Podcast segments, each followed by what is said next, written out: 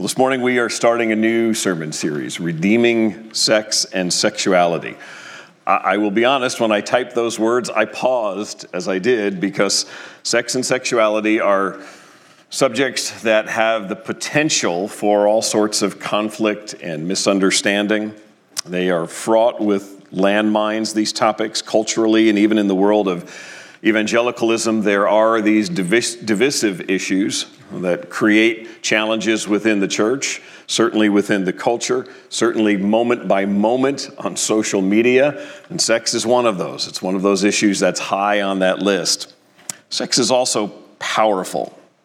We have all had some negative experience, dare I say, experiences, uh, in some respect related to sinful desires, sinful behavior, sinful um, exploitation at the hands of others, victimization at the hands of others. Uh, so, any talk of sex can produce feelings immediately of shame or revulsion or simply embarrassment. So, with that in mind, you may think, why? Well, why do the elders of my church think this is a good idea to do a sermon series on the topic of sex? Well, that's a good question. I'm going to try to answer it this morning. This will not be an exhaustive answer, but we'll give you three answers this morning to why we think this is relevant for a sermon series. And those three, you've hopefully got a copy of the notes, but the sacredness of sex and sexu- sexuality, deviations from God's good design, and then the third, because our bodies matter. I'd like you to start with me by turning to Ezekiel chapter 16. And as you're turning there, I want to give full credit for this first point on the sacredness of sex and sexuality to John Piper. Uh, if I could encourage you just early on in this series for a book to read in addition. If you'd like to look at something else in addition to what we talk about on Sunday mornings, it's mentioned in the sermon notes. It's his 2005 book, Sex and the Supremacy of God. Is it Sex and Supremacy of God or Sex and the Supremacy of Christ? I forget now on my title, Christ. Yeah. Um, you can go to desiringgod.org and, and download most of his books. This one included for free if you want to just do a download version. Um, but I would highly encourage you to, uh, to read that. Ezekiel's a prophet. He's a prophet to the nation of Judah, to the Jewish people. He begins his ministry in 593 BC. It is at a point in time when he is confronting the Jewish people for pride and for arrogance, for rebellion against God. Uh, they could not continue to persist in these ways without experiencing God's judgment in some way. And so Ezekiel is one of many prophets to warn them Uh, of what is coming if they continue down this path. And as Ezekiel begins to speak, it is a time when the Babylonian Empire is, is well on the rise. They are capturing lands, they are taking over places, they are exploiting peoples as they take them, and they are now threatening the Jewish people. Ironically, in Jerusalem, there is this sort of attitude of nobody can touch us because God has made Jerusalem his place and we're in his city, we're okay. Nothing can happen here. And so we're sort of untouchable. And there's this almost arrogance in Jerusalem that says, this is God's city. So as long as we're here, we're safe. And Ezekiel is speaking to that. And that's why his preaching is so troubling to the Jewish people because Ezekiel's saying, no, that's not the case. In fact, in chapter 15, he speaks of the people of Jerusalem as having become useless. And in fact, he describes the analogy he gives in chapter 15 as like a dead branch on a vine. It's so useless that it's at the point of just being pruned. It needs to be cut off and it needs to be thrown in the fire. And the people of Jerusalem are, are not exactly receiving this well. In fact, the final line of chapter 15 is I will make the land desolate because they have acted faithfully. So when we get to chapter 16, this is God responding to those who are incredulous at this point. What do you mean that we are faithless? How dare you call us? They're speaking to Ezekiel, not thinking they're actually speaking back to God, but how dare you describe us as faithless? And so, what chapter 16 does is it's, is it's God's answer to that question. It's essentially God saying to Ezekiel, Go ahead, Tell them. Tell them how they have been faithless. Explain this to them. And so I'm going to pick up in Ezekiel 16, verse 3. One of the things I, just want you to see as we read this is just the imagery that God uses to communicate this prophecy. Ezekiel 16, verse 3 says, This is God to Ezekiel, say, Thus says the Lord God to Jerusalem, Your origin and your birth are of the land of the Canaanites. Your father was an Amorite, your mother a Hittite. And as for your birth, on the day you were born, your cord was not cut, nor were you washed with water to cleanse you, nor rubbed with salt, nor wrapped in swaddling cloths. No eye pitied you to do any of these things to you out of compassion for you, but you were cast out on the open field, for you were abhorred on the day you were born.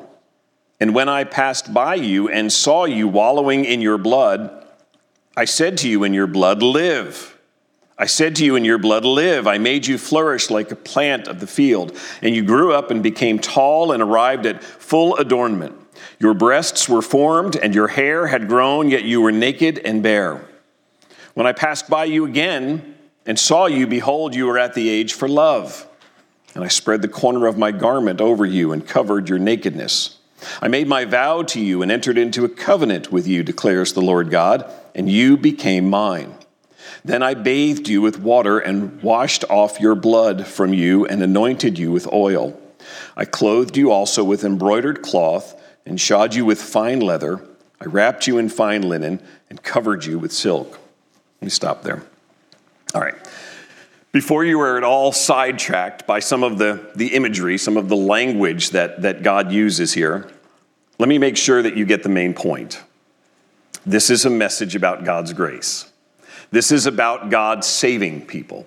And it is a, it is a statement of how remarkably God saves people how he rescues them, how he doesn't save them because they have earned his favor or somehow have wooed him on the basis of, of making him love them in some way. This is God showing his mercy and kindness to those who no one else cared for. It even describes there no one pitied you. You had been cast out, you, you were abhorred on the day that you were born. His point is that God chose them for himself, not on the basis of anything that they had done. They had not made themselves lovely to him in some way.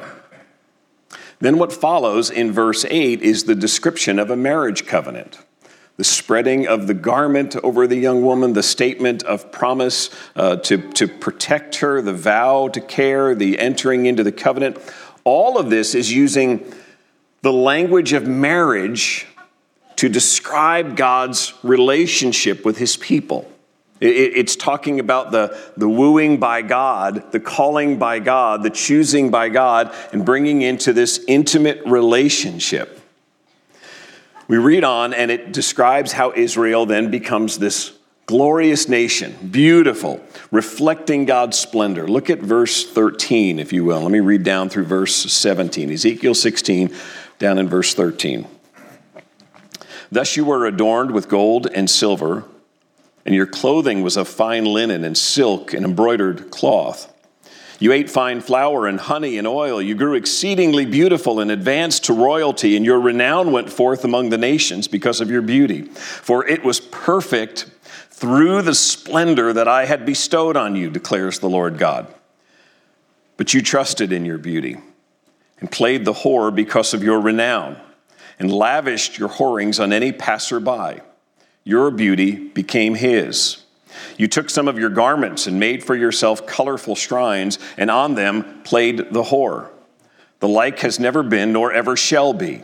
You also took your beautiful jewels of my gold and of my silver, which I had given you, and made for yourself images of men, and with them played the whore. All right, let's stop there. Again, the language is powerful. And the descriptions God is using touch us in a way that, that is experiential, not only knowledge in mind, but, but this is powerful language that he's using here. He's, he's describing how he mercifully took Israel as his bride. He adorns her with his glory. And so the fact that she becomes beautiful, that she shows splendor, is because she is reflecting the glory of God. It is His work through her that has turned her into this great nation. And then the people turn from God. His description here is that they become faithless. And what he uses is marital unfaithfulness to describe this. Israel commits what he describes as adultery. They act, as verse 30 says, uh, doing the deeds of a, of a brazen prostitute. Verse 32 says, as an adulterous wife who receives strangers instead of her husband. All throughout these descriptions, God is using marital intimacy, sexual relationship, to describe theology. He's, he's making theological points. He's trying to, to help us understand our relationship to Him. But why, why use that imagery? I'm going to borrow again from the words of John Piper. God created us with sexual passion so that there would be language to describe what it means to cleave to Him in love and what it means to turn away from Him to others.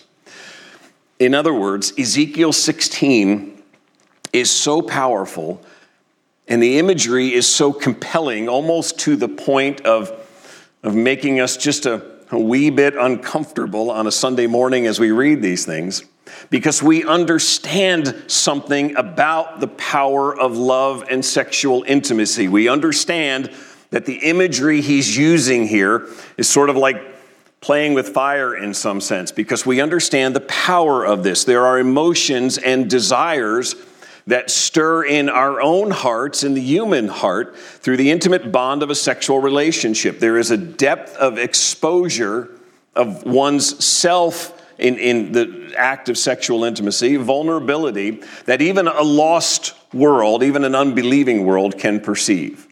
As much as our culture around us wants to reduce sexual intimacy to recreational hooking up, we know there is so much more to this than some mere biological activity with physical experiences or sensations. We understand that there is a depth to this.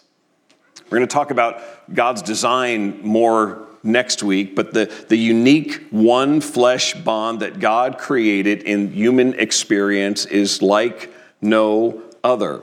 That's why he graciously protected the sexual act within the boundaries of a lifelong covenant relationship between a husband and a wife. But here's the point that I want to make sure that you get as we're, we're looking at this. Throughout Scripture, God uses our knowledge our understanding of sexual intimacy, of marital and sexual intimacy, to teach us about our covenant relationship with Him. His, his reach to us, Him loving us, the covenant with which He brought to us. He uses a profoundly physical and emotional experience in order to teach us theology. So, what I know and experience about the unique one flesh bond that I have with my wife, even at the, the, the imperfect level of, of sinful humanity, helps me. This is why Scripture is using this. It, it helps me to better understand what it means to be bound to Christ, to be joined to Christ, and how He loves me in the most intimate of ways with a deep and everlasting and perfect love. That's why God takes imagery with which we have familiarity and we understand the power of it and says, now understand it on the most perfect level, which is my love for you and my joining you to me and making me to be my bride. You don't have to be married to understand this. God made us as beings who understand the power of sexual desire. And throughout the scriptures, God uses these pictures of desire and intimacy to help us get a better sense for how deeply He loves us and how we are joined to Him. That's why when you get to Ephesians 5, and the picture when he's, he's been teaching about um, work and service to your employer, and then the relationships between children and parents, and then finally the relationships between spouse, between husband and wife. He ties it now to Christ and the church, and he makes the husband and the bride imagery there. And so in Ephesians 5:25, husbands, love your wives as Christ loved the church and gave himself up for her, that he might sanctify her, having cleansed her by the washing of water with the word, so that he might present the church to himself in splendor without spot or wrinkle. There's that same language now in the New Testament.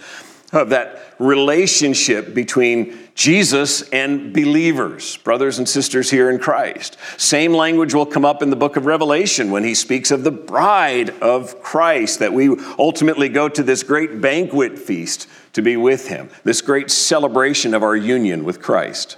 Christian marital intimacy is a powerful testimony to the, the love of Christ for his people. But that analogy also works in just helping us as we ponder what it means to, to love and be loved in a one flesh relationship. We are, we are getting a glimpse of how deeply we are loved by our Savior Jesus Christ.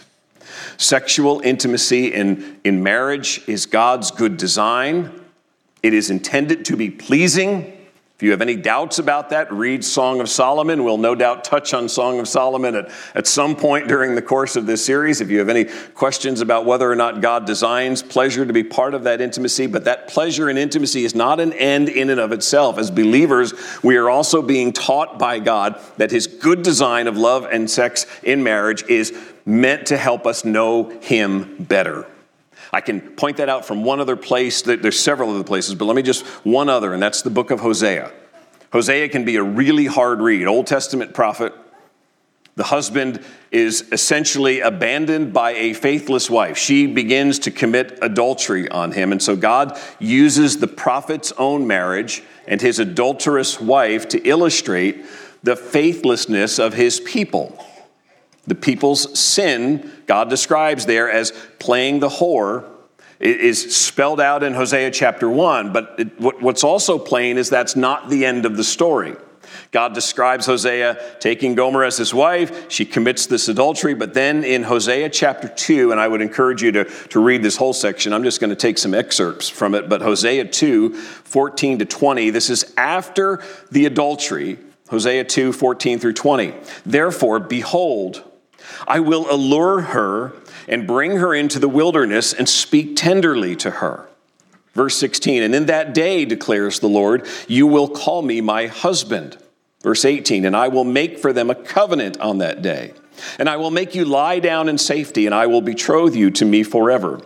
I will betroth you to me in righteousness and in justice, in steadfast love and in mercy. I will betroth you to me in faithfulness, and you shall know the Lord. Again, he's taking this intimacy that we understand, and in this case, in fact, spurned by, by the adultery, and he's coupling it together with the knowledge of himself. You will know me. It is through the, the sweetness of God's covenant mercy toward us. We, we are that faithless people. When, when we look at Hosea, and we see the adulterous wife. Scripture's trying to help us see ourselves in this as those who have spurned all of his good gifts. And here is this uniquely perfect husband. It is God who is that, that one perfect one who takes the adulterous woman who betrayed him. And he then, it says, pursues her and, and takes her into covenant relationship and, and causes her to rest in safety and promises to, to forever be her perfect lover. It, again, in seeing this, you and I are helped to better grasp, fathom the love of our Savior and how He has rescued us. There is a reason that the world, under the power of Satan, corrupts God's design for sex. And it is not merely for all of the fallout and consequences that that brings. It's not merely to appeal to the selfishness of man, to, to please self and feel good. Our culture makes sex to be another expression of human selfishness. This is about me and, and what I want and how I feel in all of this. And when we embrace those distorted, unbiblical views of sex and sexuality, we are equally shrinking our own capacity to see and appreciate the whole storyline of the Bible. And that is that the God who by his grace gave us his good gifts and who provided for us and was kind to us, we turn around like the faithless, adulterous bride and we take the good things God has given us and we take them to ourselves for our own pleasure and our own good and we do with them as we please and we turn our backs on him. And here, out of grace, after we have spit in God's face, is him pursuing to bring us to himself in this covenant relationship. This is all to, to just help us understand even better how God in love pursued you to take you to Himself as His beloved bride and to love you with an intimate and everlasting love. That is grace. And, and so we need to study what the Bible says about sex because there is a sacredness to sex that is more than simply saying it is God's design. It is, and that's important. But it, it goes beyond this. God has given us in sex and sexual desire something tangible, something with unique power to experience, so that we might see in these many analogies in Scripture instruction about what it means to know God, to be close to God, to be drawn by God and kept by Him. All right, that's the first one. Second, we need to talk about sex and sexuality because of the endless deviations from God's good design. Sexual sin is all over Scripture. I just, though, want to have you think with me just for a moment about the book of Genesis, and we won't go and look at all these. I'll encourage you to, to, to read yourself as well. But but God's design in sex, in, in, in, marital intimacy, is given right off the bat in, in Genesis chapter 2 when, when he has made creation. From the very start, God's creation is good, but one thing is lacking in Genesis chapter 2. It is not good for the man to be alone. He is lacking in some kind of some companionship. Uh, even if there's even if a golden retriever is amongst that early group and is as friendly as can be, that doesn't do it. That, that, that's not the same sort of level of companionship at all that God has in mind. And he says something still is absent here and it is this suitable helper for, for Adam. And so God takes a rib from Adam and he creates a woman and brings her to Adam and there is this sense of joy in Adam and Genesis 2:24 says therefore a man shall leave his father and his mother and hold fast to his wife and they shall become one flesh. One man, one woman joined in this unique one flesh relationship. Scripture gives us that right away in Genesis at the creation of woman to say, This is God's design. This is how God has made man and woman. He has differentiated in them, He has made them, and He has now brought them together, one man and one woman, in a unique one flesh relationship.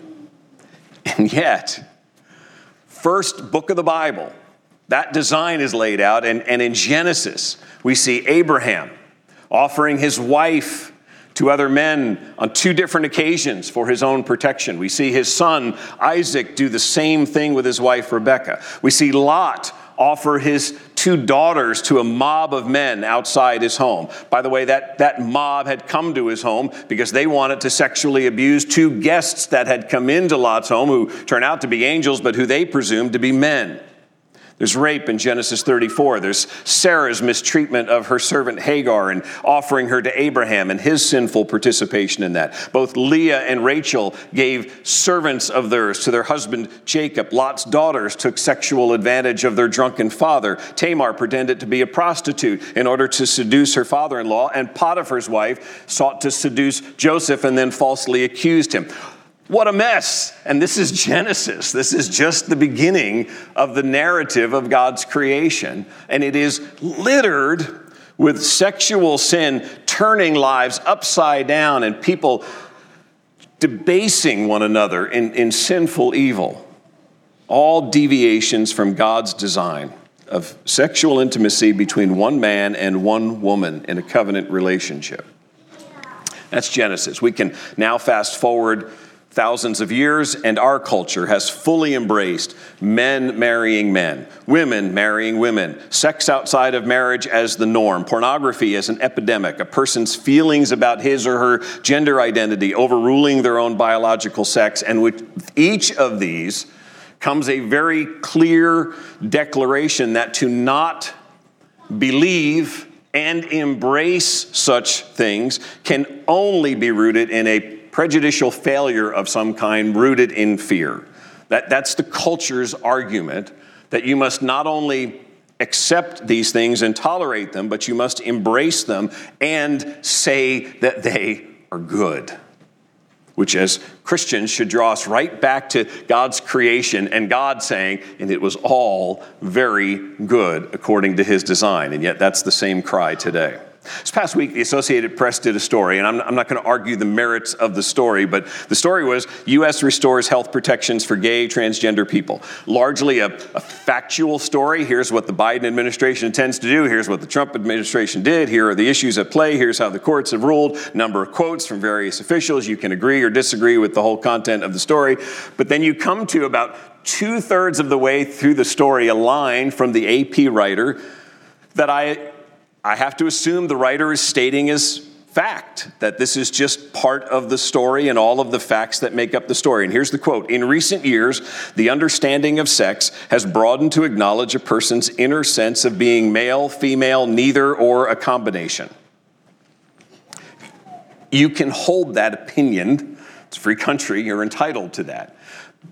But I assume the writer believes in presenting that in the story that this is fact. This is now the way it is.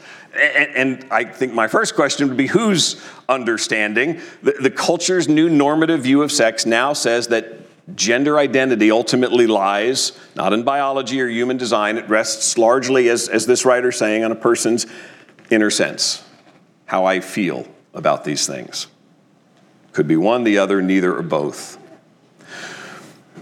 We, as, as an elder team here, at, at, Grace Bible Church believe it's important to speak to sex and sexuality because we fundamentally believe that God is the designer and creator and sustainer, that we owe our lives to Him, and He has not been silent about these things.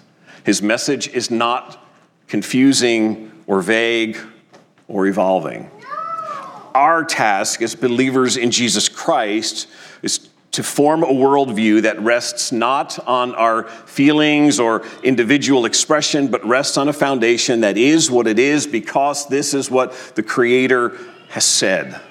This is His design. Because when God says it, that's what makes it authoritative. I would tie this back to the first point and say to you that the truth that my Creator, having blessed me with all that he did, and I yet running from him and, and needing to be pursued by his grace, and he has pursued me to love me with an everlasting love, should now cause me to humbly say, God, what do you say about such things?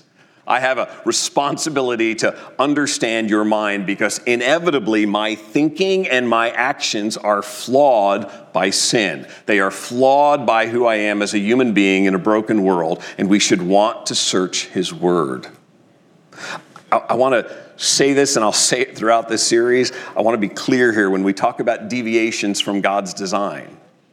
I, I, I grew up in 70s evangelicalism. Yeah, he's that old. And, and, and, and in 70s evangelicalism, the only deviations that ever really got pointed out were homosexuality. That was the only one. And, and, and, and I don't want you to have the idea that this is all about transgenderism and homosexuality. We are going to talk about these things, but we're going to talk about them right alongside of adultery and lust and pornography and masturbation and fornication, sexual sin, deviation from God's good design infects all of us. We all struggle at some level and, and, and, need to see where we have turned aside and acknowledge that, confess it, and repent. All right. We should talk about these things because of the sacredness of sex and sexuality, because of deviations from God's good design. Third, this is the last one, our bodies matter. Turn to 1 Corinthians chapter 6. 1 Corinthians 6. Caveat on this one. Some sexual sins clearly involve an evil oppressor and a victim rape, sexual abuse, all evil acts perpetrated by individuals who overpower, attack, take advantage of another. We're We'll talk about that again later in the series, but I, I want to set them aside for, for this. But I want to say that first. There is a, there's a tendency when we talk about sexual sin to rationalize. There's a tendency, and it infects all of us, to rationalize sexual sin as victimless or harmless or consenting or private or individualistic or something like that. In Western evangelical Christianity, few categories of sin are as covered in shame and secrecy as, as sexual immorality. And so we, we tend to slide into these sort of rationalizations because we really don't want to do it. Uh, and, and, and so it's somehow nobody's been harmed by this, or premarital sex is still okay because we're consenting, or, or whatever it might be. And so we're trying to, to rationalize. I want to show you the Corinthians rationalization, but also say that in the first century Gentile world, there was not the same sense of shame, this sort of public feeling about sexual immorality. We talked about the Corinthians and their culture back when we studied Acts chapter 15. Remember the Jerusalem Council? And they're trying to sort out how do we deal with Gentile Christians and, and their observance of Jewish law, and that was dealt with. But now, how do we also deal with some of the things that concern Jewish Christians about some of the things that trouble them about Gentile Christians and their behaviors? And so, the conclusion in Acts 15 20 is when we write to the Gentiles, we should write to them to abstain from the things polluted by idols, from sexual immorality, and from what has been strangled, and from blood. If you remember, much of when we talked about that in Acts 15, much of those, those categories, the, the reason behind that is these Gentile believers are struggling to break with their past. They have been brought up in a culture where idol worship, idol temple worship, idol feasts, all of this is sort of community stuff. And so the sexual immorality is just part of the old way of living. Going to the temple, carrying on, particularly the men in sexual debauchery, often with prostitutes connected to this, is is a normal way of life for them. And so scripture's trying to, to rebut this to help them to see that this is not the way it is any longer. So we get to First Corinthians, Paul is having to write about this again, and he's having to say to the believers in Corinth, You are different. You don't do this stuff anymore. You now live differently. And so he is rebuking them. Chapter 5, he's rebuking a very public case of sexual sin that's going on right in the midst of the congregation, and they seem to be tolerating it. And so in chapter 6, now we get midway through, and he helps us get some insight into how the young believers in Corinth are rationalizing their behavior, the, the sort of things they're saying to try to say this is no big deal. Uh, 1 Corinthians 6, verse 12. All things are lawful to me. In the ESV, that's in quotes. All things are lawful for me, but not all things are helpful. All things are lawful for me, but I will not be dominated by anything. Again, in quotes, verse 13 food is meant for the stomach, and the stomach for food, and God will destroy both and the other. Let me stop there. The assumption, and, ESV, when it puts that in quotes, is, is making sort of an interpretive um, leap here that, that's probably accurate, is that Paul is quoting Corinthian slogans. He's quoting back their responses. This is the things they say to justify their behavior. Here's where the rationalizations are, and he's going to rebut them, but he's essentially saying, I know, I know you say this. I know you believe, and, and, and what he's essentially saying is there's men in the congregation in Corinth professing to be Christians who are still practicing sexual sin with prostitutes, and they're doing so by two kinds of rationalization. One dealing with their freedom, the all things are lawful part, and the other dealing with the body. When he talks about the food for the stomach, God will destroy both.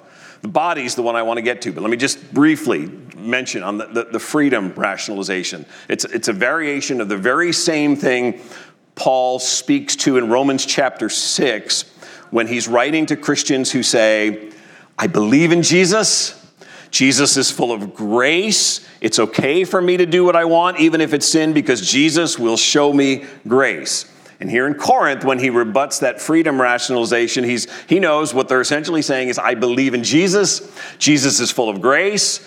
I also know that Jesus came and he fulfilled all of the requirements of the Jewish law, and I'm not under that, and so therefore I have freedom to do as I please. And Paul's response to that is no, freedom is not the ultimate rule in your life. The question, the only question is not, am I allowed to do this? The question is, how does this serve others? How does this provide benefit? How, how is this good in some way for myself and for those around me? But it's the slogan in verse 13 that's really telling. He talks about food for the stomach and how God will destroy both. He's talking about food, but we know from the context that his, his topic is immorality. That's what he's going to go on and, and speak about. The idea of the, of the slogan that they're quoting is we all have bodily functions, like eating, and sex. That's essentially how they've, they've sort of categorized sex. These are just things the body needs and the body does. And their argument is essentially, and who cares? Because, Paul, in the end, God destroys it all. The, the, the body doesn't matter because ultimately we will die and the body will return to the ground as dust and the spirit will be absent from the body and with Christ. So, in other words, what they're arguing when it comes to this sexual immorality is all bodily functions are essentially in the same category and are largely irrelevant to the higher spiritual being that we are. That there's, a, there's an inner man. Body doesn't matter, inner man is everything. This is not unique. Greek teaching philosophies, religious philosophies of this era frequently relied on dualism, the idea that the, the body is bad, the mind or the spirit is good, the body is flawed, but the inner man, that, that's really where it's all at. The real me exists that's the ultimate reality. And so, who cares what I do with my body? Who cares if I go to the temple and have sex with a prostitute? Because that's just in my body. That's, that's the rationalization. And you see God respond to it then, verse 13. The body is not meant for sexual immorality, but for the Lord and the Lord for the body. And God raised the Lord and will also raise us up by his power. Do you not know that your bodies are members of Christ? Shall I then take the members of Christ and make them members of a prostitute? Never. Or do you not know that he who is joined to a prostitute becomes one body with her? For it is written, the two will become one flesh. We'll, we'll revisit some of this in later sermons, but, but let, let me just cut to the chase. His point is God made you and I in bodily form. Genesis 1, male and female, he created them. God made man and woman, and he differentiated between them in several ways, not the least of which is in bodily form. And when all of creation was completed, God declared it all very good, including humanity in bodies. He said it was good. When the Son of God came to earth, he took on flesh. When he suffered and died, it was in a body like ours, a body that needed food and sleep. When he was resurrected, he was seen in bodily form. It was something, there were things different about that resurrected body in his ability to be places and show up in rooms, but it was still in a body that he could say to the disciples, See here, touch the wounds, put your hands here. When God saved you, he saved the whole person, body and soul so that your body matters. Look at verse 19. Do you not know that your body is a temple of the Holy Spirit within you, whom you have from God? You are not your own, for you were bought with a price, so glorify God in your body. This is profound. Becoming a Christian does not, as the Corinthians wrongly postulated, does not suddenly raise me to a higher sort of spiritual plane where my mind and spirit are up here and my body is still down here and can do as it pleases. My body is now a dwelling place of the living God. His Spirit calls this a temple. It is a place in which Jesus Christ communes with me. And so, the pinnacle of sexual activity, which depicts the wife and the husband as becoming one flesh, is not only sacred for how it helps us to know God more intimately, and not only because of God's design, and, and, and important because of our, our deviating, deviating from that design, but how we think about sex is vitally important because God made us in bodies. Because He, he has described those bodies as good, and now for believers as vessels of His Spirit, as temples of His Spirit, with which our highest end and purpose is to glorify Him. What we do with our bodies, then, is not first and foremost about pleasure or feelings. As believers, your body belongs to Christ. He, he bought you, it says, with a price. Jesus died on the cross to save sinners to take our sins on himself and to stand in our place and to suffer the wrath of God for our sins. And now we belong to him. And therefore, what we do with our whole being should honor him. We desperately need to think clearly about sex and sexuality, chiefly for the glory of Christ. God has made these bodies, and he will raise these bodies one day. We will be in glorified, resurrected bodies, and we are to use them to give honor back to him. If you are trusting in Jesus Christ for the forgiveness of your sins, then God's word calls you to honor him. You are not your own, you were bought with a price.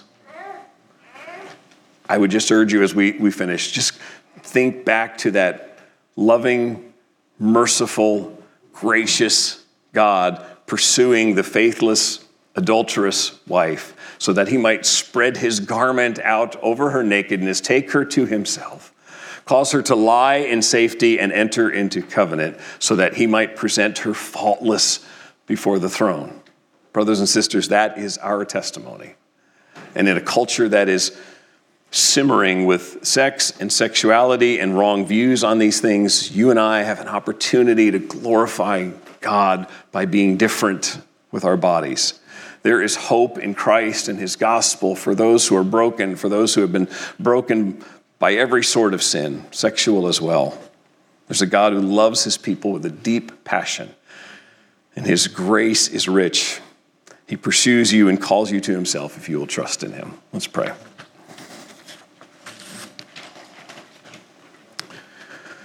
Lord Jesus, we have, in thinking on these things this morning, just glimpsed again, albeit imperfectly, the greatness of your love for us. We, we see in these biblical pictures the, the your word speaking to us and saying this, this, is, this is where we, where we are apart from Christ, running faithlessly, adulterously, taking the good gifts of the Creator, spoiling them for our own benefit, doing as we please for our own pleasure. And here's this glorious picture of a Savior who, in mercy, comes to the one who is lost, naked, maybe even too foolish to be ashamed at that point, and yet coming to pour out your grace and your love on us. Lord Jesus, it is the depth of that love that we believe is what brings you to the cross, what brought you to the cross, that you might give yourself in obedience to the will of your Father to redeem us from our sin. And so, at, at minimum, we want to respond with great gratitude, to stand in awe again of your love for us and your kindness. Father, I, I think it'd be remiss if I didn't recognize the fact that as we deal with this topic, there are throughout this room all sorts of feelings and emotions and thoughts. And Lord, where there are struggles, where there is conviction, Thank you for your grace. Thank you for the sweet gift of repentance. Thank you that as believers in Jesus Christ, the lifestyle that you have called us to is one of self examination, helped by your Spirit, confession of sin, acknowledging it, turning from it, and experiencing the fullness of your grace not being loved less or put on probation, but rather being loved by you perfectly. Thank you that we have that in Christ. I pray that if there's anyone here this morning who is not, not trusting alone in Jesus Christ, who is um, struggling perhaps with guilt or frustration on these things, I, I pray, Lord, that today your, your grace would open their eyes to see the beauty of Christ, to see in His grace a salvation from sin and guilt and shame that will one day allow us to stand before you as the bride, sanctified, washed, made whole, eternally in your presence. Lord, thank you for what you have done. Help us as we study these things to continue to, to run back, to rest in the, the knowledge of who you are, to see your holiness through these things and to be in awe of it, to see your calling on us to, to live and flee these things, and also to have great gratitude for the grace that you show to broken sinners. We pray all these things in Jesus' name. Amen.